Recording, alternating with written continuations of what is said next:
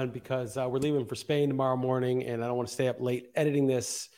So I'm going to try to be efficient because there's a lot to talk about, and uh, efficiency is not my strong suit when it comes to these podcasts. But I'll just get right into it. So we're going to Spain tomorrow. We booked this trip uh, before they got rid of all the testing requirements. So I told Heather I'll do it because our friends are renting a house in Mallorca, the island uh, in the Mediterranean.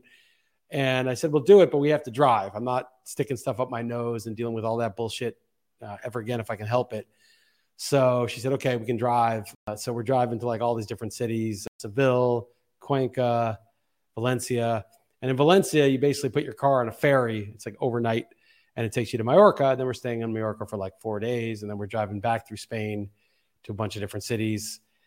And it's 10 days. And it's, it's going to be fun, uh, I think. I haven't seen a lot of these places. These are like all these new cities I haven't been to. So it should be cool.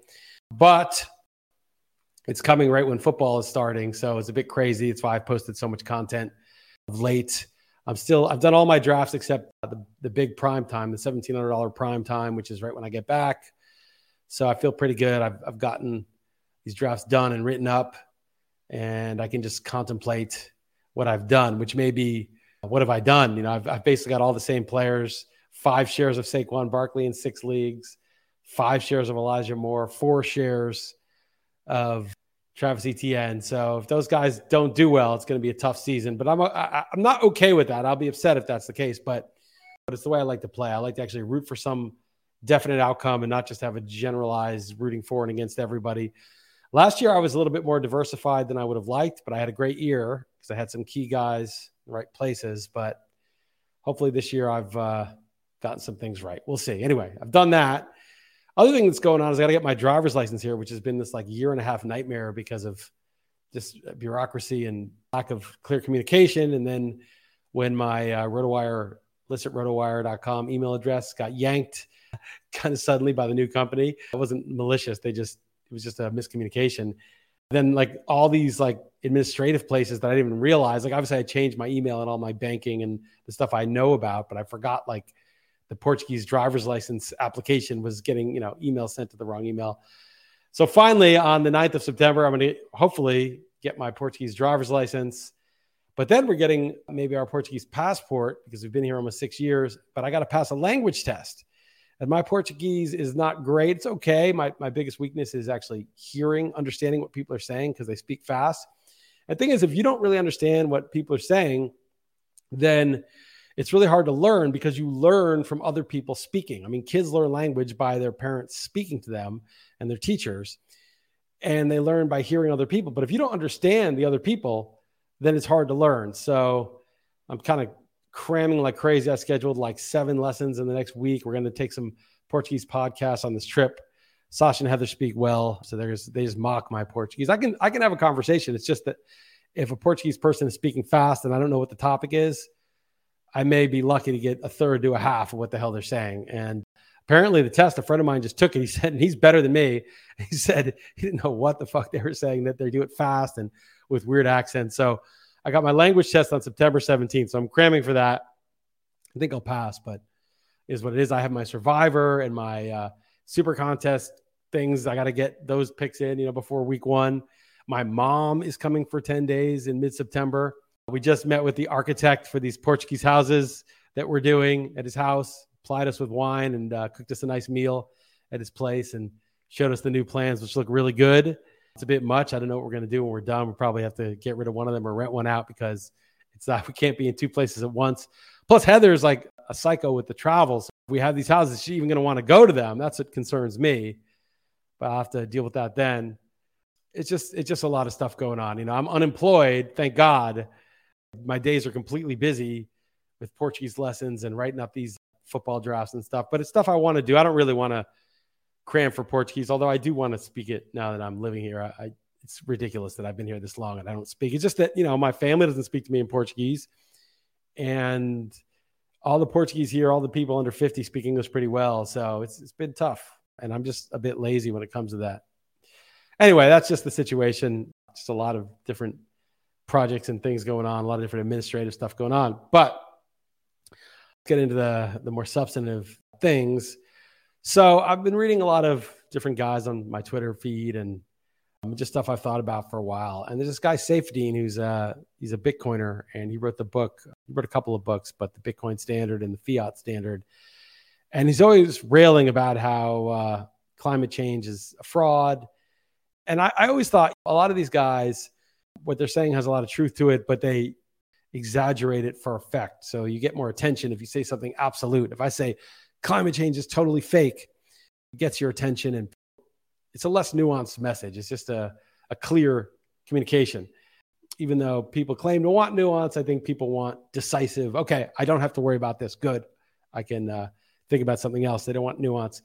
But there's one thing that I've taken from him and and a couple of other writers. Um, there's this guy Alex Epstein who writes about climate and energy, and it, it occurred to me that I don't know. Again, I've said before, like I don't see any evidence imminently in my life that I'm about to have ill health or my person, my body, my person, my experience is under uh, excess strain from the climate. You know, I've read some things that the coral reefs are now re-flourishing and doing better again, that the polar ice caps have actually expanded in the last few years, and a bunch of things that that haven't come out quite as predicted, and even in some cases reversed. But again, there could be some hidden thing that I'm not aware of, and I'm I certainly haven't looked into it deeply enough to say with any sort of certainty the burden is on them now. As I said, after COVID, the burden is not on scientists say, or the news media says that scientists say. So you're like two steps of hearsay removed, but that here's some evidence in my life that I can observe. I think it has to almost get to that point before I would take it seriously.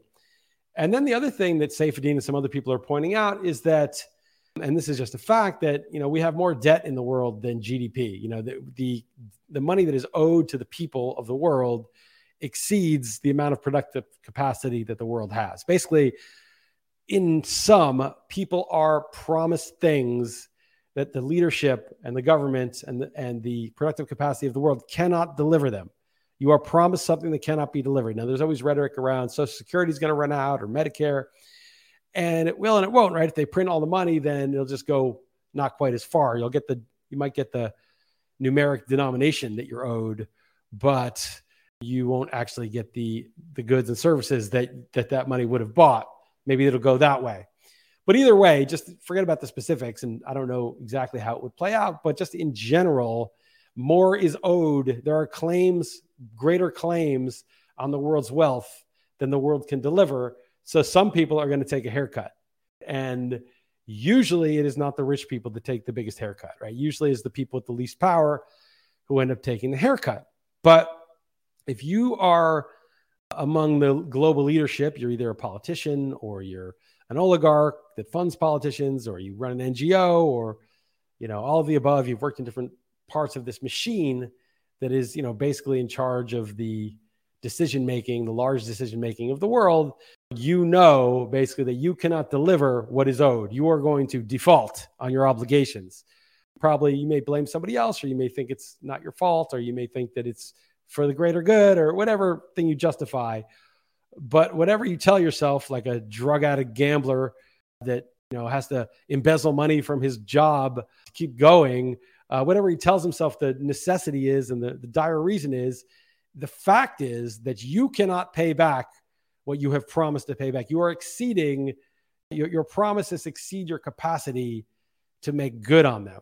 And that is a problem because in the end, it's fuck you, pay me. If somebody owes you money, you, they can come up with a sob story, but the reality is like everybody has problems, and especially rich, powerful people, they've got to be good for it. So they can't very well come out and say, look, we fucked it up, right? Like we went to war in Iraq and we spent $6 trillion and enriched arms manufacturers and military contractors and there was nothing to show and half a million people died and we spent your money and borrowed that money to get that to occupy afghanistan. We did that. We gave all this money to ukraine. We gave all this money to pfizer and mandated the shots and now people are having side effects and the covid is not gone the covid is still here and they've given money to remember this, the shots were free right they were free but they weren't free. They were free for the person taking them, but they're, they're t- on the t- at the taxpayer's foot in the tap. So all that money is being paid to those corporations and the executives and the shareholders and the investors. So all of this money that they paid to Boeing to bail them out after they shut down the economy with COVID, and Boeing was doing share buybacks rather than investing in better planes. All of this stuff caused a default. They owe more than they are good for. And they can't just come out and say that because you're going to have French Revolution style. I mean, when you when you tell the bookie that you're not good for the money you owe, you get your leg broken at best. The second time, it might be worse than that. And they're coming out and saying it. And there was a French Revolution they, they went to the guillotine. And they can't well have that. They can't come out and say, look, we spent this money on things like Iraq to enrich our investors and friends and ourselves. And, and now the money's gone and we can't pay for it. So what are they going to do? Well, they can print money. They can always print more money. But the problem is you can print money, but if you print money to pay for fuel, the price of fuel goes up.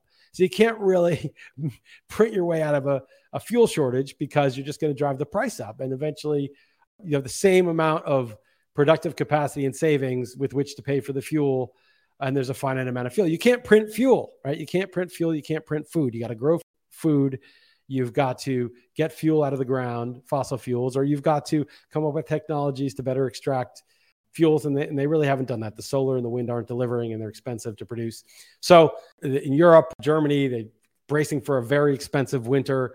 Fuel is going to be so expensive that it's not going to be profitable to manufacture things. And then people will get laid off. And this is a vicious cycle that, that is coming up in Europe. And the US probably isn't quite as bad as Europe, but there's other problems brewing in the US. So what are they going to do? You know, they don't they don't have the goods. They don't have basically the, you know, what is the wealth of an economy? It's like the raw materials, the food, the technology, the fuel, the energy, energy and technology is, and is productive capacity and wealth. You don't have any wealth if you don't have power to your house if you don't have running water. These, these things are foundational. Some of the stuff is finite, like energy, and, and costs money to produce. And so instead of coming clean, which I understand why they don't at this point, they fucked it up so badly. They don't want to, it's like a, again, like a gambler who's embezzled from the company. He's going to come clean. He's going to go to jail. So what's, what's something that they're doing? Well, they're saying, well, climate change, energy is, is bad. They're going to say energy is bad. Using energy, the energy that's reliable, the fossil fuels, is bad. And it's going to destroy the planet. We're all going to die. So we all have to cut back and ration your energy for the sake of the climate. So instead of just admitting they can't pay for this or they fucked it up, they're going to demonize it as, as something bad. So that's a strategy to convince people to either voluntarily not use it, which is impossible beyond a certain point because even the wokest, greenest Twitter warriors are on Twitter, they're online, and they have to power up their computers. they're going to get cold in the winter. So that's one thing. And the other thing is they can print money and they can also basically print industrial food like, you know, cereals and boxes of cereal. They can make infinite of those almost. It, it really costs almost nothing. Although the, the fertilizer may be an issue to grow the, the crops, the monocrops that they use. But basically, that stuff is easy to produce. The meat is more expensive, takes more care. So they're demonizing meat, they're demonizing energy. And this is a way to get everybody to lower their standard of living. If you're eating, you know, industrial grains, processed grains, which are not good for you, instead of fresh grass-fed pasture-raised meat, which is very healthy for you, you've basically lowered your standard of living. You've lowered the quality of nutrients in your body. You lowered the amount of energy that's available for use. So one way is to inflate by printing money, but another way to inflate uh, without people noticing is to keep the food costs roughly the same, but to lower the quality of the food. You know, the obvious way is to say, you know, to shrink the size of the candy bar or whatever. But even to get you to eat a candy bar rather than, you know, a, a piece of wild salmon is, is itself lowering the quality of life, lowering the quality of food that you're eating. So I was reading the Saifedean stuff, and I haven't read his book, The Fiat Standard. I had the Bitcoin Standard. I, am starting to find it like more literally persuasive because usually these bombastic guys who just make these sweeping statements, I'm like, well, he's going to get attention from that, but is that really true. But I do think it's true that whether or not there is a catastrophic aspect to climate change, and again, I don't see evidence of it, but I could be wrong. I don't, there's hidden things that I'm not aware of, perhaps. It also seems like it's very convenient to make people worry about their energy consumption and their meat consumption right when they need everybody to do consume less because there's less to go around for everybody because they fucking squandered the collective wealth of their societies through things like the Iraq war and the bailouts and the giveaways to Pfizer and Ukraine and all these extremely useless money laundering schemes that they've that they've developed. So anyway, I just figured I would mention that. Might write something on that, although there's a lot of people doing work on that. Another concept I was thinking of, I don't know if I want to call it variance or varying your your tolerance. There's a guy I follow on Twitter. He's like 62. He's super jacked. I mean, it's unbelievable. I mean, the guy's got like an eight pack. I mean, he's so jacked. He's 62 years old. And he was writing about how aging is reduction of variance. So, you know, when you're young, you can be like sitting around eating Doritos and then get up and run 100 yards with your friend to go do something without pulling a muscle or throwing up or whatever. You just, you can you can you know sleep for you know all day and then sprint with with little notice in between as you get older you got to warm up more maybe you don't really sprint you kind of jog a little bit maybe you go easy on how heavy of a, of a moving a table you might have a few people help you. All these things as you get older your variance your tolerance for variance uh, decreases. And as you get really old and when you die it's like you cannot really walk anymore and you you know break your hip. And then those people they, they barely get around and then they, they end up dying soon because their their variance gets narrower and narrower. Their tolerance for extremes gets narrower extreme heat extreme cold. So a way that he combats that or suggests to do it is to get in freezing water get in a sauna sprint at the track you know have a lot of variance in your experience and push it to have variance. And then you will be able to tolerate a lot of different states and tolerate extremes. And then you're basically is the opposite of aging. You know lack of tolerance to extremes is a probably a good description of aging. And i started thinking about that because a few years back there was a real cold snap in the midwest in uh, minnesota like northern minnesota and i think it got down to like 60 below or something crazy but they said like a silver lining was there were some like infestations of beetles bark beetles i think in some of the trees there and it got so cold that the trees could tolerate the cold, but the beetles couldn't, and they died off. And so the cold was actually really good for the trees. Again, an extreme condition helped the tree shed this parasite. And you know, your body does it too with fevers. You know, if you have a, a bug, you will heat up to make the conditions for the the bug or parasite intolerable, and it dies. You don't die unless you go too far. Sometimes you do, but you know, for the most part, the point of the fever isn't to kill you; it's to kill off the bug and then get back down to normal. And so, you know, or another example of this is if somebody were to jump on the hood of your car like an assailant, uh, you wouldn't want to just drive, you know, 30 miles an hour calmly in a straight line. You'd want to swerve harshly left to right. You want to brake. You want to do everything to shake this parasite off your car. It's the same principle, right? The more extreme, the more variance you have, the less comfortable a parasite has riding with you. And that's part of the reason to tolerate extremes because the more you can handle, the less the less hospitable you are to unwanted invaders. And I was thinking about that from the just the point of like ideology. The more cons- I don't want to say consistent, but the more sort of loyal you are to a creed or an ideology or a, a political party, the more the grifters and charlatans can exploit you because you're just going to vote for them no matter what. You're going to say, well, that these are the good guys. So if, if Joe Biden's, if I'm a Democrat and Joe Biden's doing it, it must be the good guy. The more you hew to a, a narrow ideology, the more you can be exploited by parasites and charlatans. And the more you're willing to be like, you know, I don't, I don't hew to any of this stuff. I just try to find what's true. And the more you're willing to tolerate completely different views and entertain them, give yourself sort of the extreme variance in terms of what you're willing to entertain thought experiments, trying to figure out what's true. It's very hard for grifters to come in and say, Hey, I'm running on this ticket. So you'll vote for me because you'll be like, fuck no, I'm not going to vote for you. You're a, scumbag charlatan. I don't care what team you're on. So I don't know. I think there's some overlap in that. I'm exploring that idea. What else? Oh, so I read I read a column by somebody uh, who was saying that uh, basically the argument was it's very hard to be knowledgeable in all areas, right? You can be really expert in in your area or be a hobbyist in a couple areas where you really delve deeply into it, but it's very hard to be super knowledgeable in a lot of different areas, right? Like I, I'm not going to become a climate expert, for example. I'm not going to become experts in stock trading, for example. So if you're a good judge of who to trust, that's a huge skill, he argues, because then you can just trust the right people and then just believe them in areas where you lack expertise. And then obviously in areas where you have expertise, you can trust yourself and you can trade on your expertise with other people. And this is uh, an efficient way to do it.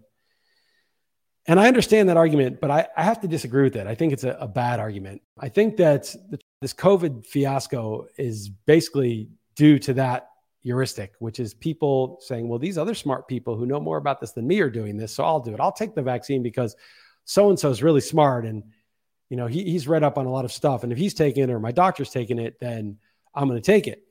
And then, but the problem is that doctor may also be looking to another doctor for the same reason. And that doctor may be looking to another doctor and so on and so forth. And it just takes a few people well placed with the right incentives to go along with something. And then everybody follows suit thinking that that's the trusted expert. And now maybe those people were trustworthy in the past too. It's just that the incentives changed. And it wasn't like there was some diabolical conspiracy. It's just that, you know, they just, it was a lot easier to believe. They had a huge incentive to believe that all the stuff was on the level professionally and socially.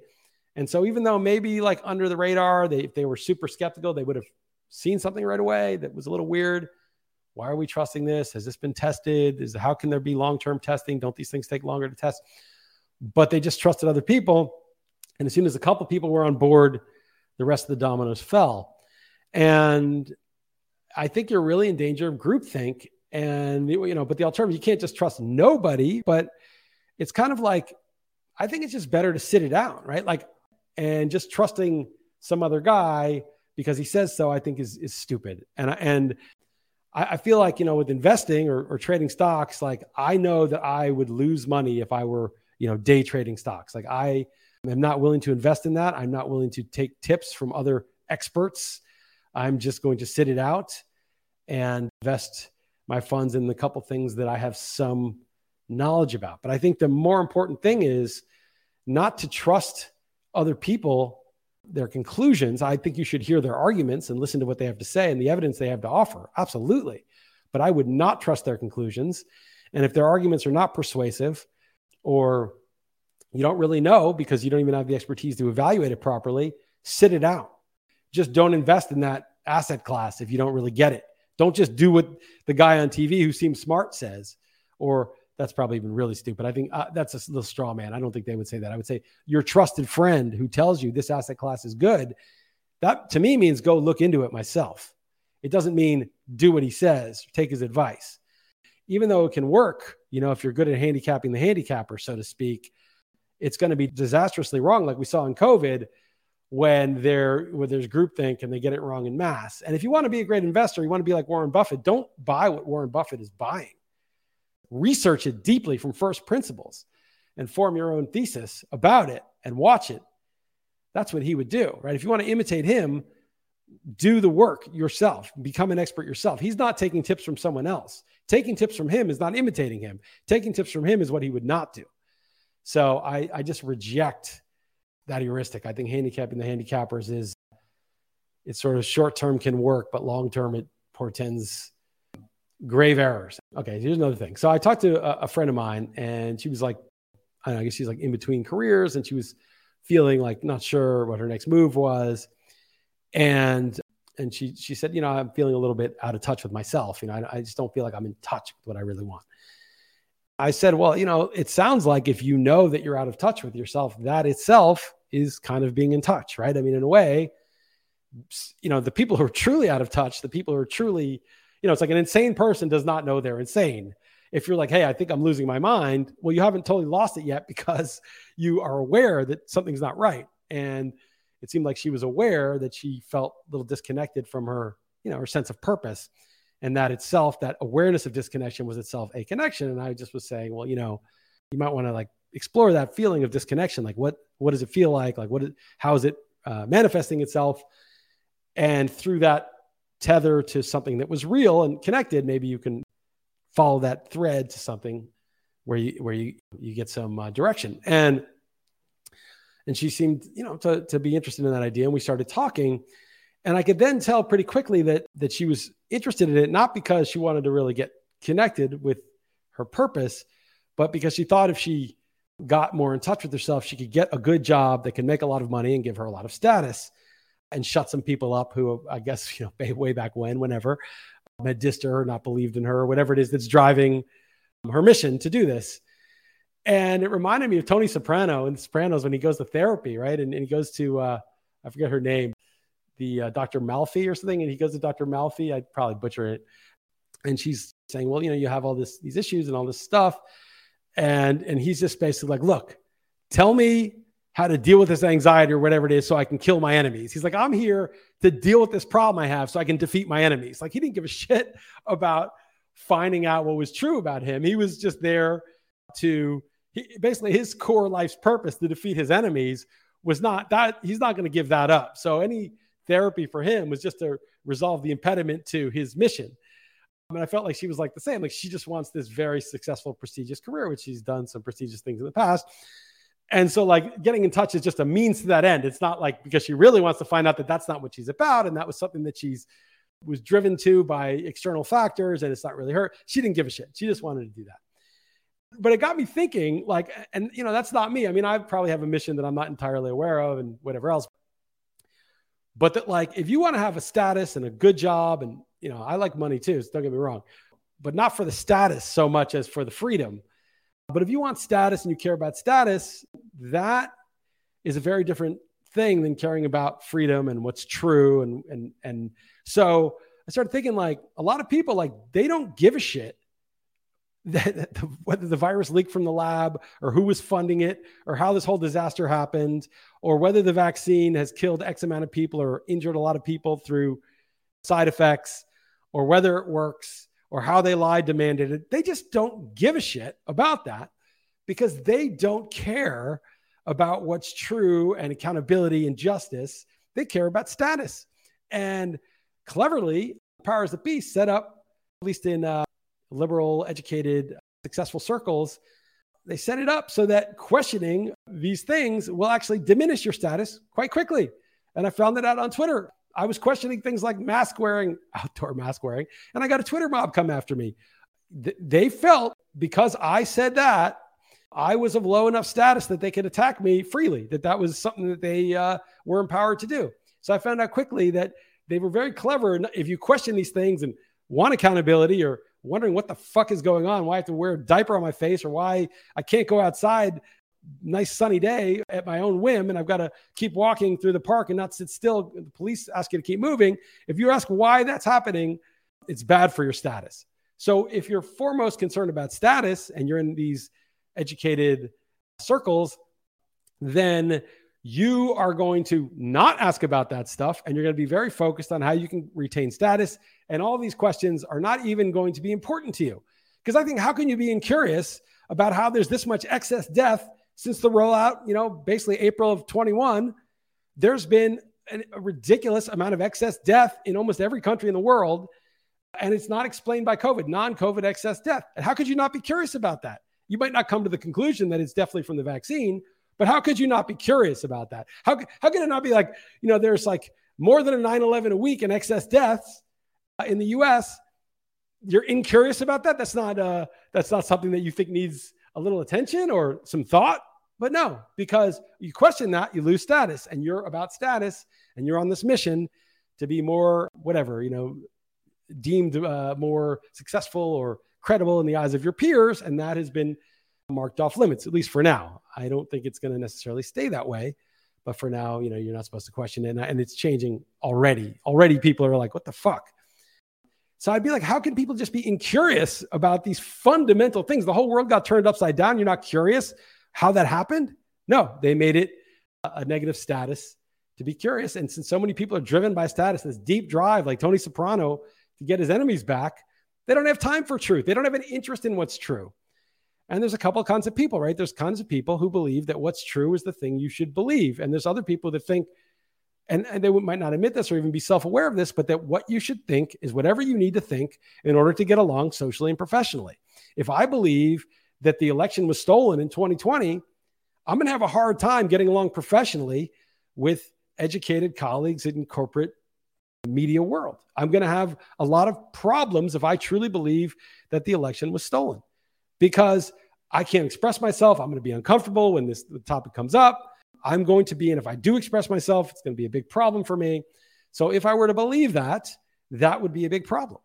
And so, do I believe that based on evidence and facts and look into it? Or do I not even look into it? And I'm just like, it's absurd to think that was stolen. That's ridiculous. That's conspiracy theory. I'm going to believe the latter. Of course I am. And I'm going to believe who, you know, that it's, it, it Could be a lab leak. It could have been from the market. We don't know. And that's not what's important. And they're doing their best. And whatever you have to believe. I wrote that, that column on chrisliss.com about what I think the, the normies think, you know, just how, the normal person thinks. And I think they mostly just think whatever it is that is in the, in circulation that they feel they need to think in order to get along socially and professionally. And they just believe what they have to believe.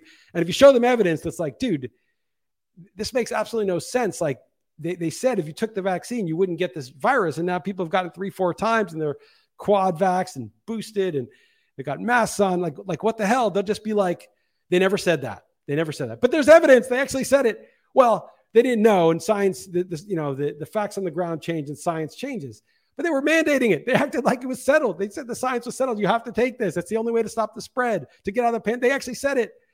It was a pandemic of the unvaccinated. It was a winter of death for the unvaccinated. You know, they, they didn't say, oh, well, you know, we're not sure. The science isn't settled. So how do you, you confront them with that? They just don't care. They're not interested. It's done. It's done. They believe what they needed to believe at the time. And they just kind of paper over that in their mind in a way that's, ah, who cares about old conspiracy theories? Who cares about it? Just dismissed in this big bundle of who cares about that. That's just nonsense. Why are we letting get letting it? Everybody knows that already. We've moved on from that. They don't care. They just don't care. They just want to get their status and they can't go into it. If they go into that, they go into what the fuck, how crazy their beliefs are, how contradictory, the cognitive dissonance is going to be very painful and they're going to go back. But if they can get through the cognitive dissonance, they're going to come out the other side with the red pill and they're going to be fucked because then they're going to look at all their family and colleagues and people they hang out with, or many of them. And it's like, fuck, these people are still in this and I'm out. And now we've got a problem socially and professionally. And you just don't want that. You feel powerless. You can't do anything about it anyway. So why fucking put yourself in that hell where now you're at odds with the beliefs of your entire tribe? So I think a lot of people feel that way. I am a person of faith, not specific religious faith, but I have a deep faith that believing what is true, irrespective of whether it's short term helpful, is always the best. It's always the best thing to, to try to find out. It doesn't matter if you're the only one, you end up being a heretic for believing it. Maybe you, sometimes the majority's right, not usually, but there are times when the majority's right. That's fine too. It's okay to believe what everyone believes, so long as it's true. It's just what's true supersedes what's popular what's good for you to believe in the short term. I believe, see, people think there's a conflict, and, and they may not even articulate this to themselves, but they inherently think there's a conflict between believing what's true and finding out, or just going along with you know the religion du jour, the tribal uh, edicts. And so long as there's a conflict, they will often choose to do the thing that's that's better for them. Everyone wants to have a happier, better professional and social life, but they don't have faith that no matter how much better it is for you in the short term or how much it appears to be better, it is always worse to believe the incorrect thing, the factually untrue thing. I think some people go so far as to say there is nothing factually true, that what people believe they make their own truth. I don't believe that. I believe there's actual physics facts. Jump out a window. It doesn't matter if everyone believes that gravity doesn't exist, you are going to die. Physics exists, gravity exists, and they're just factual truths that exist. And it is very important. This is my faith. It's actually not a, it's not a, I think this is a matter of faith that getting in touch with reality is more important and more beneficial to your overall organism, your soul, whatever you want to call it, in the long term. I'll give you another tenet of faith that I have, which is that it is never right to do a wrong. It is never okay to, oh, I'm going to mistreat this person because it's for the greater good. Better to um, kill this one person so that 10 people's lives are saved. It is never right to do a wrong. It is not a balancing scale of harms and helps. It's not a, it's not a cost benefit balancing scale. It's not a spreadsheet. You don't know what will happen in the second, third, fourth order effects. It is not mathematically modelable. In a complex system, we cannot get into all the permutations. Maybe those numbers I talked about in those other podcasts, like tree three and Graham's number, start to get into the amount of permutations. And if we could use that somehow, maybe we could model it. I doubt it. In a complex system, we do not have the capacity. You can't do tree three because there's not enough atoms in the universe. There's not enough, uh, it's not even it's atoms in the universe. That's a joke. There's not enough. If each atom was its own universe, there wouldn't be enough atoms in the universe. In those universes collectively, wouldn't even be close. Point is, in a complex system, you cannot model this stuff out. So if I kill somebody and say, what is for the greater good? Well, what does that do that I'm allowed to kill somebody and have a justification for that suddenly for the greater good and, and, and, and saving people? And now I'm important. in the future, I know I'm going to save humanity so I can kill all these other people. That's what every Hitler type figure believes, right? I'm killing these people, but I'm doing it for the greater good of the country, the glory of this. Every monstrosity starts out with, I have a right to do a wrong. You do not have a right to do a wrong. You do not have a right to mistreat somebody to benefit somebody else. You do not have a right to do knowing wrong because it's good, because it's for the right team. Oh, I'll do this horrible thing because it helps my team win, my political team, and the other political team's worse. Or I'll condone terrible behavior by my political team because it's, you know, because it's for the greater good. I have faith that that is always wrong. Do not do wrong. Simply don't do it. If you know something's wrong, don't do it. Don't justify it fuck off, right? Fuck off with your this is for the greater good. I'm not buying it and it's self serving and you don't know and you can't model out all the effects. Second, third, fourth. Oh, we're all going to sit here and do all these bad things because it's for the greater good. Uh, that, that's basically what happens, right? People lie, cheat, steal, and they justify it to themselves. They lie about people. So, no, absolutely not. All right, a couple other things. I'm going to also write about this. I wrote about this how uh, I have an infallible cure for the hiccups. You got to hold your breath 30 seconds to a minute, however long it takes for the last maybe five or 10 seconds to be pretty uncomfortable. Hiccups go away. Works every time if you're willing to face the pain. Some people don't believe me, so they don't try. Some people do it for like 20 seconds, but as soon as it gets painful, they give up. It's got to be a little painful, always goes away. It's a cure for the hiccups. Everybody gets them. And I have a universal cure. Now, hiccups aren't that important. They'll probably go away on their own, they don't cause any real damage. But what if there were other things like that that if you just stop breathing for a minute, it cures this. You stop eating. Now, we talked about autophagy in the last podcast, but what if autophagy eats cancer? You know, this guy, Herbert Shelton, that I read, and I put a, put it, a quote from him in the, uh, in my post, basically argues that the body looks for the least important tissues when it's starving. You know, it's not going to go for like the organs and the muscles. It's going to go for the fat.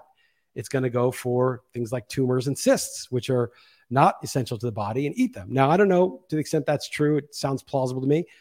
I don't know that it's true in every case. So I don't want to say this is definitely true.